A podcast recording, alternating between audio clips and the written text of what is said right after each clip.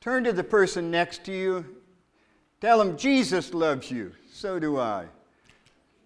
God has told us that hereby shall all men know that you are my disciples if you have love one for another. And if you see someone sitting by themselves, why don't you be the person to go over and tell them, Jesus loves you and so do I?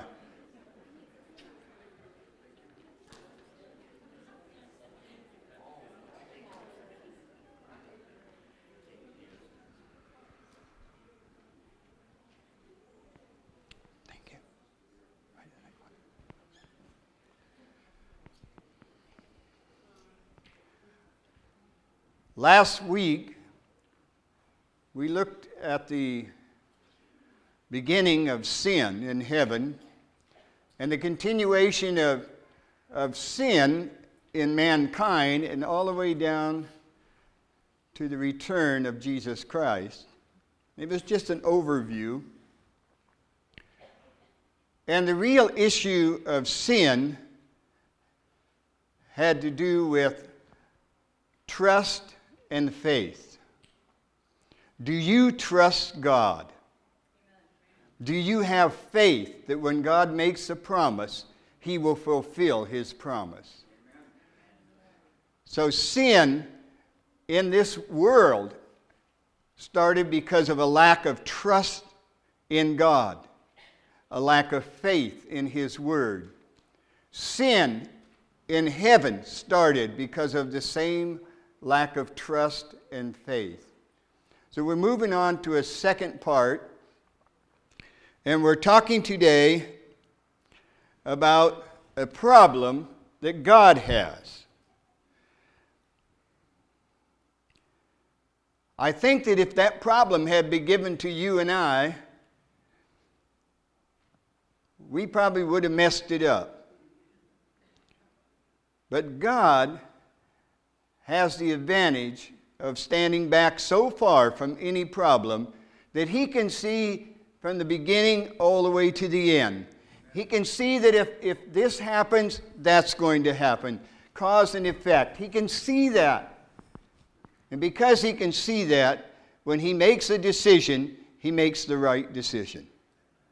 And that is the blessing of our God that the decisions that He makes for you and I day by day and moment by moment are to be a blessing to you and I. Now, you and I won't pick the trouble that God gives us, but the trouble is the thing that helps us to understand how much He loves us. And in the book of Revelation, it says, As many as I love, what do I do? I rebuke and I chasten them. What a funny way to show you love somebody. But it does demonstrate God's love in a tremendous way because we're in a world of sin.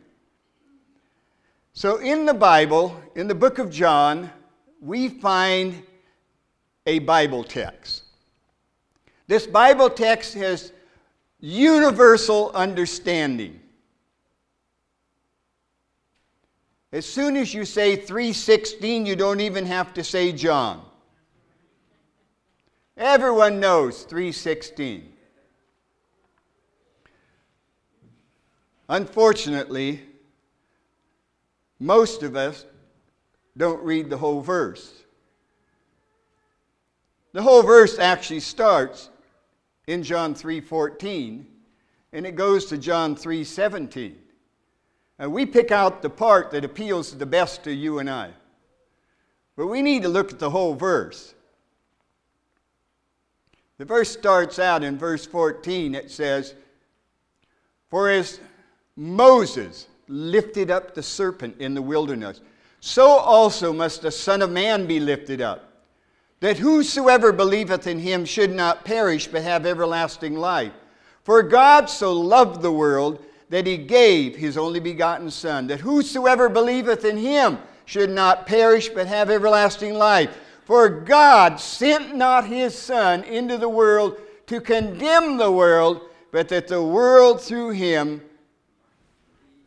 might be saved.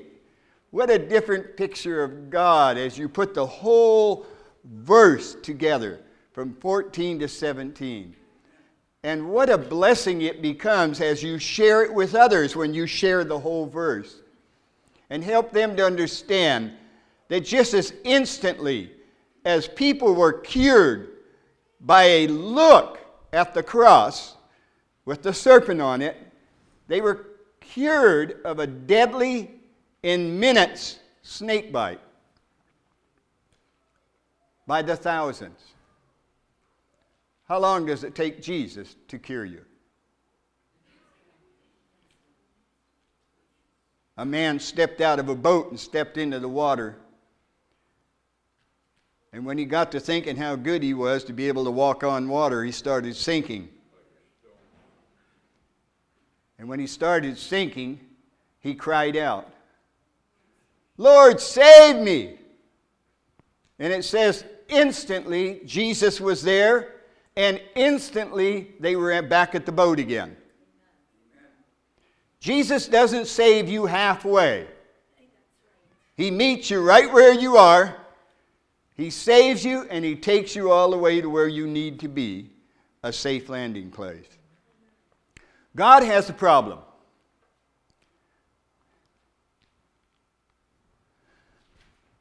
You are part of God's solution. Does that make you feel good or bad?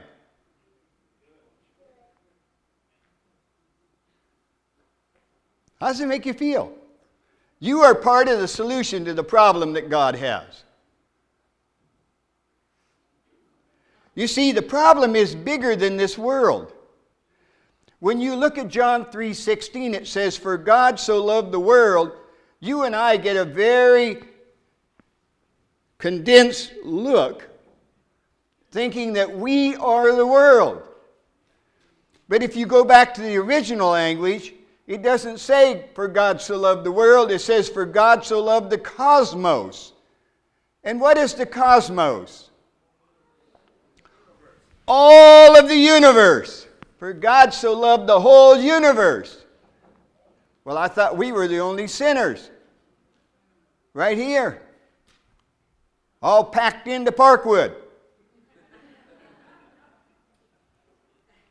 God so loved the whole universe that he gave his son. To save whom? The whole universe. And you are part of the solution so that God can save the whole universe. Not just this world. You have an important part in God saving the universe.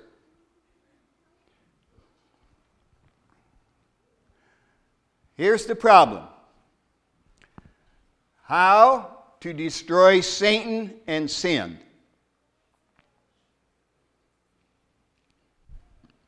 Okay, now we have all these men in the room here, and it's the job of men to do what?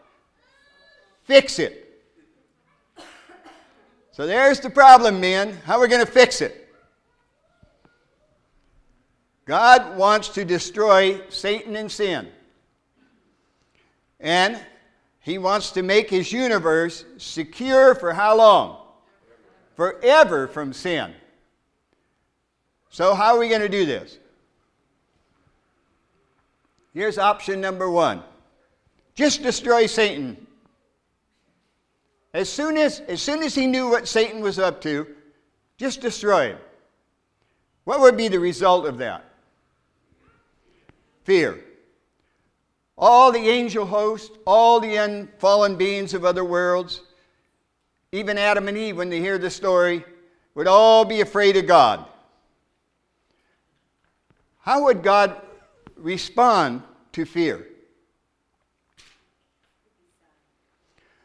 The Bible says God is love.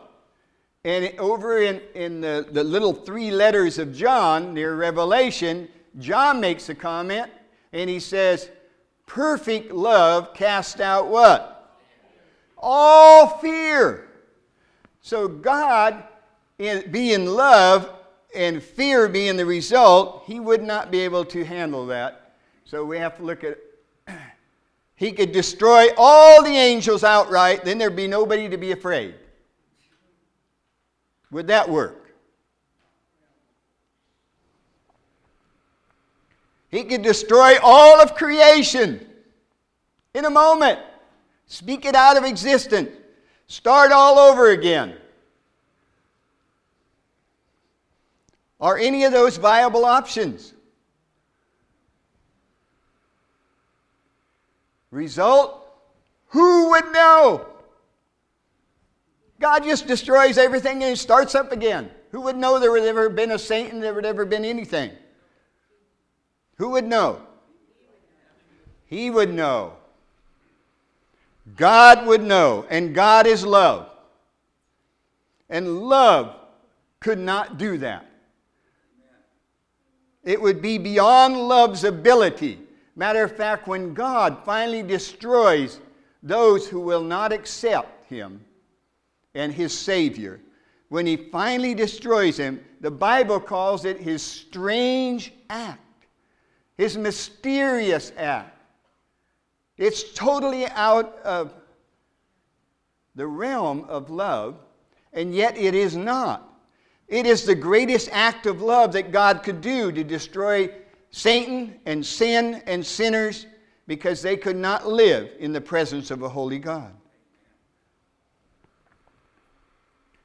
So, option number two how about we just ask God, change the law? How about that option? What would be the result? No security for anybody. Not just this world, not just the angels, not just the other world. No security for anybody. How many would vote for no security? ADT would really be upset.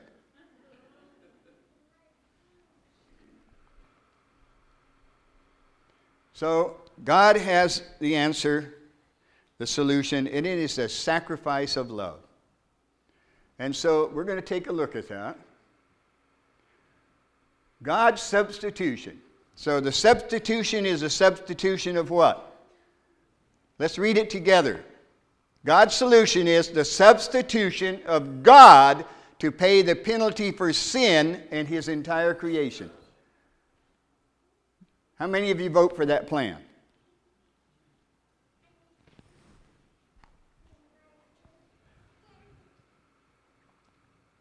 The greatest possible demonstration of God's love for his creation is what? The cross of Calvary. No greater demonstration of the love of God can be seen anywhere in the universe except at the cross of Christ. So we're going to take a look and see what we can do in this. Did Jesus pay it all? All to him we owe. Sin had done what? Did it make a crimson stain? But he did what? Washed it all away. So we're going to take a look. We're going to look at God's solution. The lies of Satan, never before seen or conceived of, have tremendous power to deceive and create sympathy for the rebellion of sin. How do you know that's true? How do you know that his lies are so powerful, his, his powers of deception so tremendous, that even perfect angels living in the presence of God are deceived? How many of, uh, I know there's a lot of angels here, you can't see them. Just, just so you know. But how many of you feel that, that you would be a match? A match for the deceptions of Satan for his lies. All of us have bought on onto it. Every one of us have bought into his lies. Satan exultingly pointed to his sympathizers comprising nearly one half of all angels, and exclaim to God, All these are with me. How does that look to God? He's got a problem on his hands, doesn't he? Satan grew bold in his rebellion and expressed his contempt of the Creator's law. To abolish law was the one great object of Satan. How many of you would like to live without law in this country? How many of you like to live without law in your family? If mama ain't happy, nobody's happy.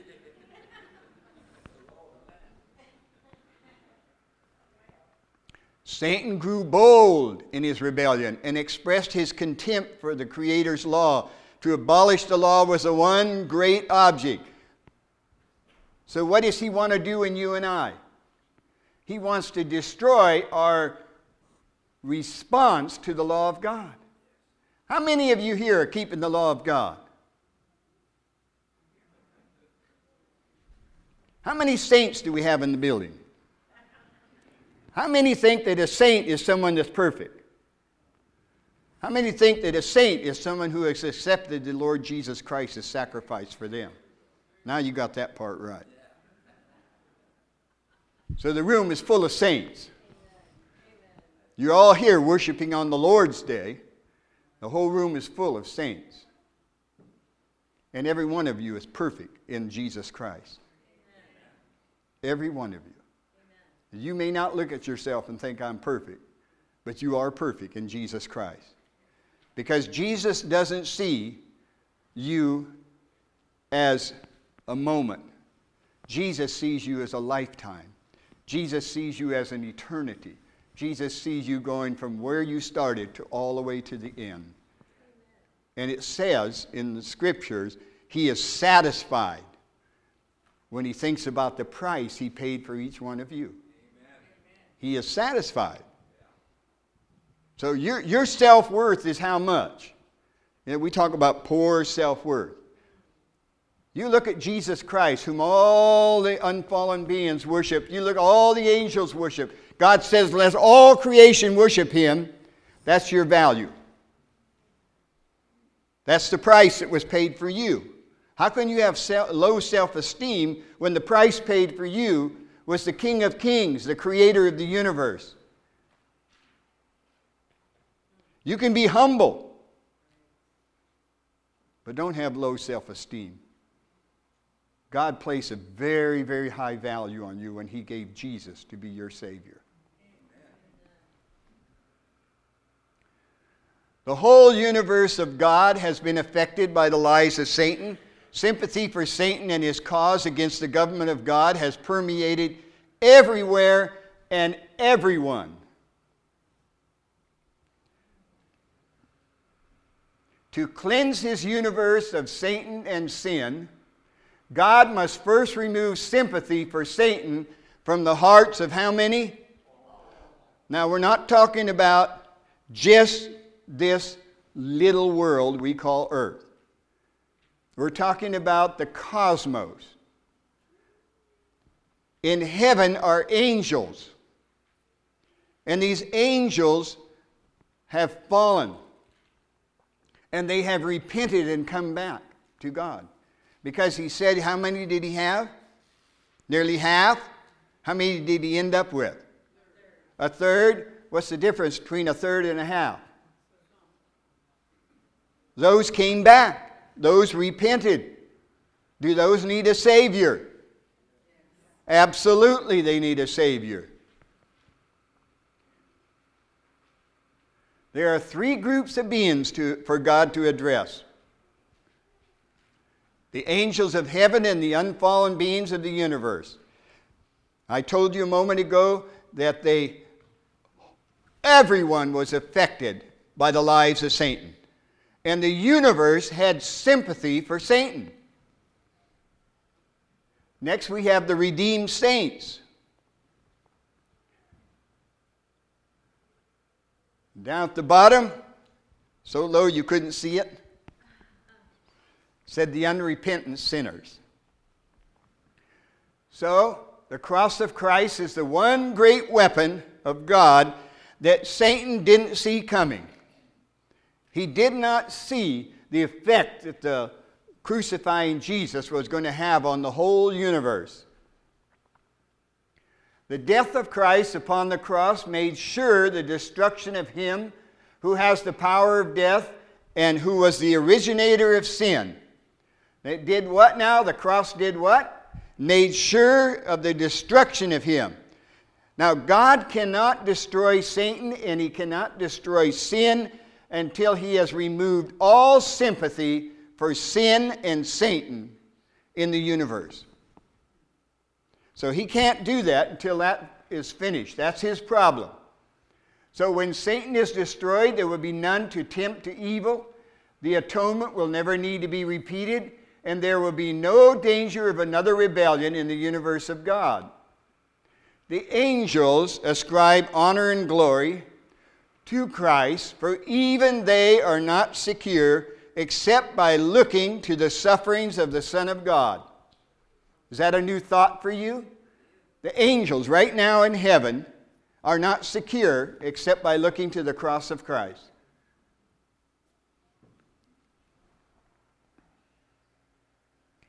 It is through the efficacy of the cross that the angels of heaven are guarded from apostasy. So the angels of heaven could turn around and sin. They are not secure except by looking to Jesus. Without the cross, they would be no more secure against evil than were the angels before the fall of Satan. So here you have a problem that God is dealing with. Angelic perfection failed in heaven, human perfection failed in Eden, the paradise of bliss. All who wish for security in earth or heaven must look to the Lamb of God. All of us. For God so loved the universe. The plan of salvation, making manifest the justice and love of God, provides an eternal safeguard against defection in the unfallen worlds, as well as among those who shall be redeemed by the blood of the Lamb. And so the unfallen worlds, the angels of heaven, both are secure only by looking at whom? At Jesus and they look to him as a Savior. For God so loved the universe that he gave his Son. For the whole universe, he gave his Son. And the whole universe was open for Satan to work his lies. Without the cross, man could have no connection with the Father. On it hangs our very hope. When the sinner reaches the cross and looks up to the one who died to save him, he may rejoice with fullness of joy for his sins are still there. Oh, they're pardoned. Oh, you know what? I'm going to step down here just for a second. At the last church where I was, we had a retired pastor. And this retired pastor was the most inspiring man that I, I, I had known, I think. Because every Sabbath, as he sat there, when anything struck his heart and mind about what Jesus' love for him means, he would just quietly say, Thank you, Jesus. And, and through the sermon, you would hear him saying, Thank you, Jesus. Thank you, Jesus. Thank you, Jesus. And sometimes he gets so excited, he'd say, Thank you, Jesus retired pastor. He was, he was just, he just lit up the, anybody speaking in the church. And he died.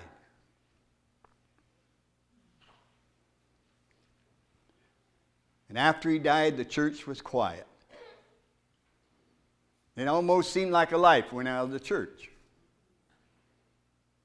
And so one Sabbath I got up and I said, I need help. The congregation looked and said, What, what kind of help you need, Pastor? And I said, I need someone, someone to take this man's place. And so one man stood up and said, I'll take his place, Pastor. And ever after that, come Sabbath morning, you could hear him out there. Thank you, Jesus. Thank you, Jesus. Thank you, Jesus. He got so excited about that, he thought that's the best job he'd ever had. Spend each day thanking Jesus. We may rejoice with fullness of joy because our sins are pardoned. Thank you, Jesus. Yes, thank you, Jesus. Isn't that fabulous? Just think about it. Uh, I, we got our, our latest uh, um, Vibrant Life or Vibrant Health uh, magazine, and it's all through there. It's on thankfulness and the medical benefits of thankfulness. What it does to you, how it affects you, what goes on when you're thankful to God, when you're grateful what He's done for you, and how it changes lives. And it made, re- made me remember this must have been 1959 or 60, somewhere back in that era. I got a hold of an old um, youth instructor. I don't know what they call them now, uh, but youth instructor. Now, that was a real missionary magazine for a young person. And in there was a story from Loma Linda University. And the story told about an experiment that a doctor did. And the experiment was he wanted to know the effect of, of thankfulness and gratitude to God upon the psyche of people when they were dying. He wanted to know what effect did that have. And so he, he did a research and connected people with their permission to a meter. And this was some type of an electrical or, or something meter, I think it was electrical. And, and this meter that he connected him to, if they were praising God, it would go to a plus side. And if they were not praising God, it would go to a negative side, like, like the electricity was coming out instead of going in. And he did this on over 500 patients. And, it, and then he printed his report, and I'm reading his report, and he tells about this particular man in there who was just a hardened man and just hated God with all of his heart. And, and he volunteered to be one of the subjects, and as he was dying, he was cursing God. And the needle just went from a positive side, just being alive, it went all the way over to the negative 500 peak and was bouncing on it as this man died. And then there was a woman he tells about in, in this article, and he says, This woman loved Jesus with all of her heart. She was so thankful for every, sound like Mary Magdalene, just so thankful for everything God had done for her. And when she was dying, he said that needle went up, up, up, and it went all the way over to 500. And it started bouncing on 500. Bouncing, he said it was hard, it was hitting it. And electricity was flowing into her, and joy was going out of her as God removed her life force and she went to rest in Jesus. What a fantastic example of what being grateful for God to do in your life. Just being grateful for it and asking Him and thanking Him all the time. So, you people, you're going to practice and help me, aren't you? I'm only going to be here for five months. Okay, unless, unless you do something to me before then. But the, how, how, how many volunteers I have? Because some people might be here one week, one. How many volunteers do I have that would say, Thank you, Jesus, when it just really struck you? Now, now this, this means you don't just go, Thank you, Jesus. You know, you say it out so the people next to you know, I love Jesus. He's my Savior. Okay, so we have about four people now. I'm warning you, it's contagious. It really is. It is real contagious. When you start hearing somebody next to you saying, Thank you, Jesus, and you start thinking about what He's done for you, you're going to start saying it too. So, our sins are pardoned. We have joy in our lives. Kneeling at the cross, the sinner has reached the highest place which man can attain. How many of you want to go to the cross? Amen. We go to the cross, we go down, and we say, Jesus, save me. And that's the highest place that man can attain on this earth. And in the air, what do they call it? Ever, ever after, what place have you attained?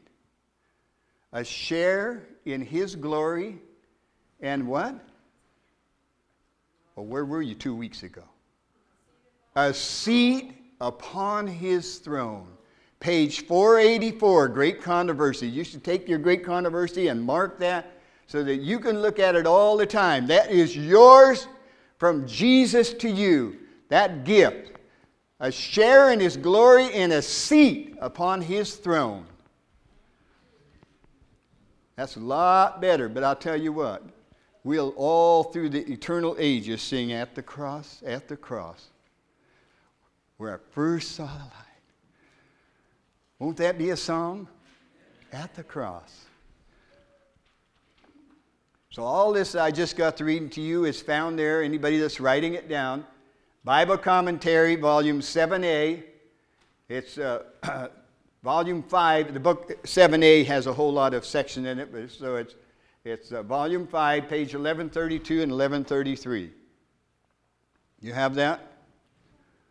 If you don't, you see me afterwards. As God provided the angels and unfallen beings, has He provided them an opportunity to remove their sympathy from Satan? You think so? We can read about it. In carrying out his enmity against Christ until he hung upon the cross of Calvary with a wounded, bruised body and a broken heart, Satan completely uprooted himself from the affections of the universe Thank you, Jesus. Isn't that fabulous? Now, see, the universe, God's on trial. He agreed to go on trial. And he's on trial, and Satan is, is the, the main accuser, isn't he? Bible says he's the accuser of the brethren. And he's the main accuser, and he's on trial. And so he has all these sympathizing angels that have never fallen, but they're sympathizing for him.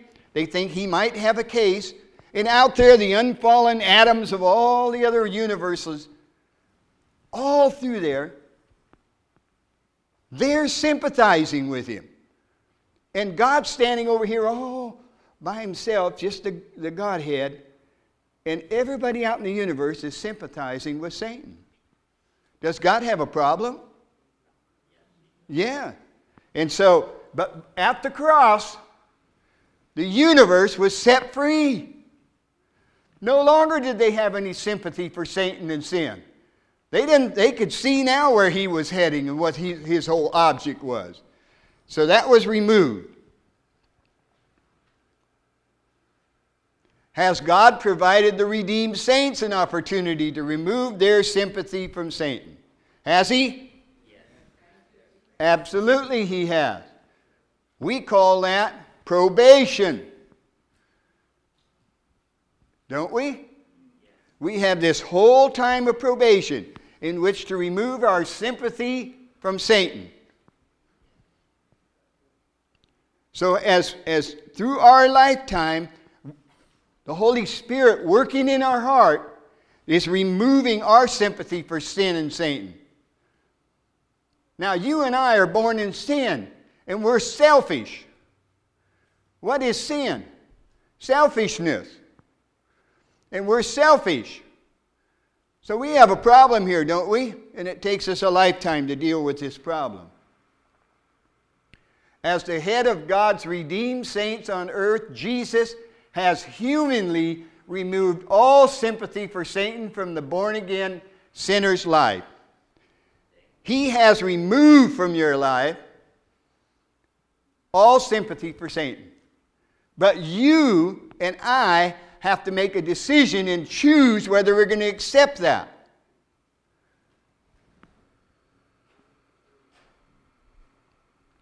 If any man be in Christ, he's just worked over a wreck.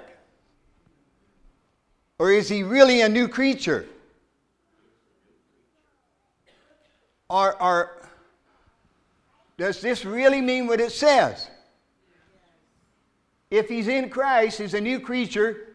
What's passed away? Your sympathy for Satan. Your, your love of sin, your love of selfishness, it's gone where? It's passed away. Behold, everything is what? New. In the book of Ezekiel, he says what? He says, A new heart will I give you, a new mind will I give you, a new spirit will I put within you.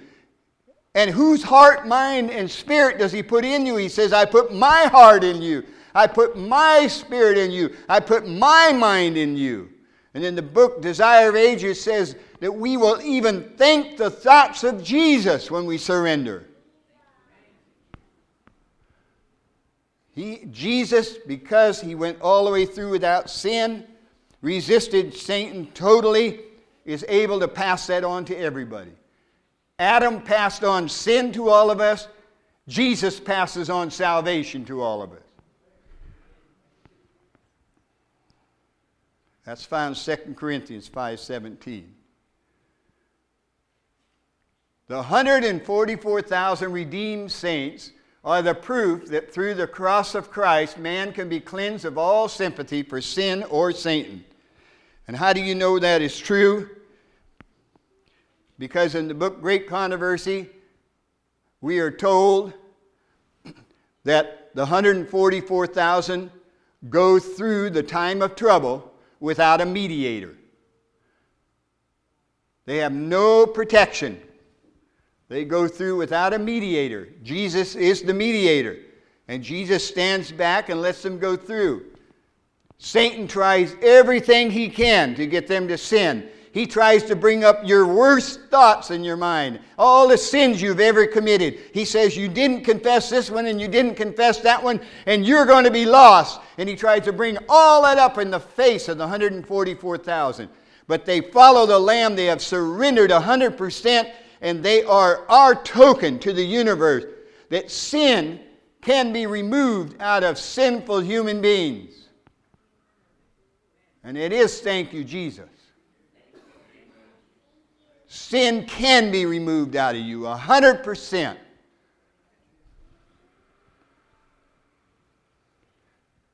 Will God provide the unrepentant sinners opportunity to remove their sympathy from Satan before they're destroyed in the lake of fire. We know God is, is working in us. How many of you know God is working in you? Yeah. I know He's working in me. You can just ask my wife. She says He gets worse every day. So, unrepentant sinners, the wicked of the world that will eventually be lost, God is giving them an opportunity, and He's going to give it to them in a very large way. When the holy city comes down to earth after the millennium, God gives the wicked an opportunity to hear and see the truth about the lies of Satan. Unfortunately, it is what? Too late. But nevertheless, He has given them a lifetime like He has given all of us a lifetime. They could have been in church right along with you.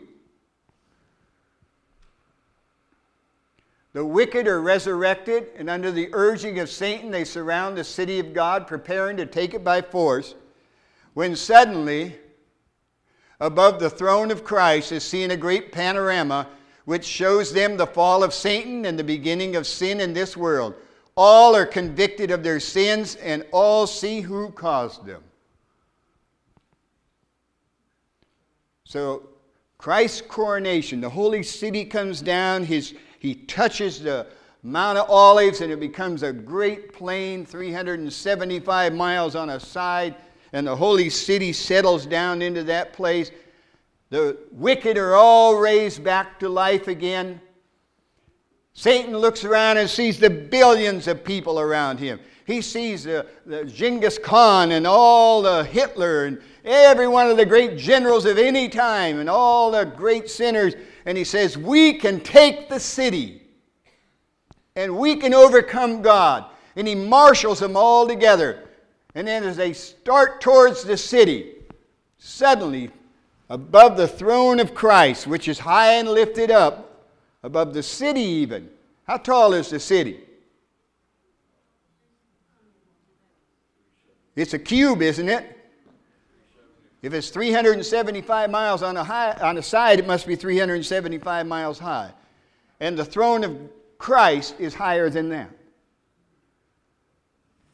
And who gets to sit on the throne? Sinners saved by the grace of Christ. And so they surround the city and they start toward the city. And suddenly, while they're rushing towards the city, a great panorama, maybe displayed by the angels, maybe God just takes time and brings it all back, and we see exactly what goes on. And the cross of Christ is there, and you see him being crucified. We see his whole life, we see the whole plan of salvation. And when all the wicked see that, they know that they've been duped, that they have made the wrong decision. And the people that they were persecuting all the time are the ones that are sitting up on the throne with Jesus. what happens? Then the plan of salvation is openly displayed, for everyone sees their rejection of God's gracious gift of eternal life through Christ. The life and death of Christ is shown in the cross of Calvary as the central theme. They see too late that they have believed a lie and they are not saved. And what do you suppose they do about it? They say, Hallelujah, I'm so glad we followed Satan. No, I didn't think so. Every question of truth and error in the long standing controversy is made plain. God's justice stands fully vindicated. Before the whole world is clearly presented the great sacrifice made by the Father and Son in man's behalf. Notwithstanding, Satan has been constrained to acknowledge God's justice. So even Satan has to bow the knee. And the Bible says that how many knees shall bow? Every knee. And you and I, are we going to bow? Absolutely, we're going to bow. We're going to bow with joy in our hearts and excitement in our life. We're going to look up Jesus and we're going to say something so simple. We're just going to say, Thank you, Jesus. We are. And then we're going to see the wicked out there in, in, in their lost condition. And they're going to bow the knee because they know that they have been fooled by the lies of Satan. And then Satan himself bows the knee to Jesus, the thing he vowed he would never do. The spirit of rebellion, like a mighty torrent against, bursts forth. Filled with frenzy, he determines not to yield a great controversy. Now they're, he's already, he's got all of his generals, he has all these wicked people. Now they're going to rush the city and they're going to take the city. But what happens? The time has come for the last desperate struggle against the King of Heaven. He, Satan, rushes into the midst of his subjects and endeavors to inspire them with his own fury and arouse them to instant battle. But of all the countless millions whom he has allured into rebellion, there is how many? None to follow him now. None will acknowledge his supremacy. His power is at an end. Yeah, isn't it? That's a good time to say thank you, Jesus. Oh, I tell you. The wicked are filled with the same hatred of God that inspires Satan, but they see that their case is hopeless. They cannot prevail against Jehovah. Their rage is kindled against whom? Satan. And against those who have been his agents in deception, the fallen angels, the ministers of our worldly churches who are leading people by the millions down the path to ruin. With a fury of demons, they turn upon them, and there follows a scene of universal strife. Did Satan ever in his wildest dreams think that everybody was going to turn on him? But they do. The wicked receive their recompense in the earth, and all are punished according to their deeds. In the cleansing flames, the wicked are at last destroyed. Root and branch, Satan the root, his followers the branch. The justice of God is satisfied, and the saints and all the angelic hosts say with a loud voice, Amen. That wasn't a loud voice. They say with a loud voice, Amen. Amen. Oh, everything's going to new, new earth, new heavens, new everything. And we're going to enjoy it for all eternity. Are you part of God's problem? Or are you part of God's solution? You know what's holding us all up? The unfallen beings and the angel of heaven have already made their decision. But down here on this earth, we haven't finished making a decision. And God's people are holding all this up. Jesus says he'll come when his image is perfectly reproduced in his people. He'll come. And in the book of Revelation, which was written, what, a couple of years ago? How long ago was the book of Revelation written? 2,000 years ago. In the book of Revelation, Jesus says, What? Behold, I come quickly. Did he want to wait? He wants all of us to have the opportunity to see our part in the solution to the problem of God in the whole universe. He wants every one of us to be saved. Not a single person to be lost. He says about our children, you know, uh, those of you that are parents, raise your hand. He says about our children, He says, I will contend with him that contends with you, and I will save your children. That's right. Thank you, Jesus. Because you and I have made a mess out of trying to save our children, haven't we? But God says, I'll save them. What a promise for us as parents. Thank you, Jesus. Jesus loves you.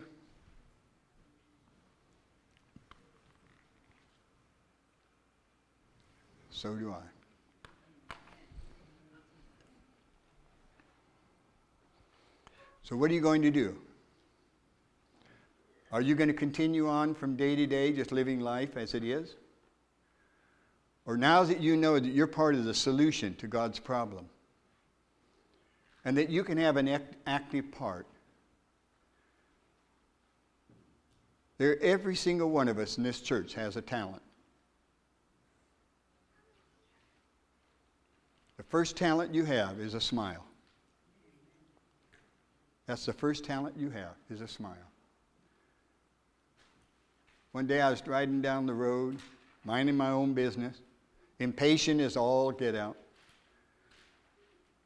And a lady pulled out from side street right in front of me, and I almost hit her. And I pulled around the car, and I slowed down, and I looked back. And as she came up alongside me, I was just full of all the kind of stuff that goes through men when this kind of thing happens. And I looked over at her and she looked over at me and she said, Sorry. All of a sudden, I was only that tall. I couldn't even reach the pedals. A smile, simple smile. Just, and then I said, God, I mean, that's one of your saints over there. I don't know who's driving this car. A simple smile, that's the first talent every single one of you have. This next week, how many of you would exercise that one talent for Jesus? Just that one talent. Smile at somebody. Smile at somebody. It'll change their whole day. Let's pray. Our loving Father in heaven, teach us to trust you again. Teach us to have faith in you. God, now that we know your problem, how you want to save the whole universe, not just this world, but Jesus was given for the whole universe. And now that you know, we know that, God, we want to be part of that solution. We want to do your will and be your people. But we can't do it on our own. But we can accept that new heart, that new mind, and that new spirit in, inside of each one of us. Dear God, I pray that every person here this morning will say to Jesus, Thank you, Jesus. And will accept the gifts that He has for them so that they can live a new life and no longer live in fear, but live in joy. And I thank you for that in Jesus' name. Amen.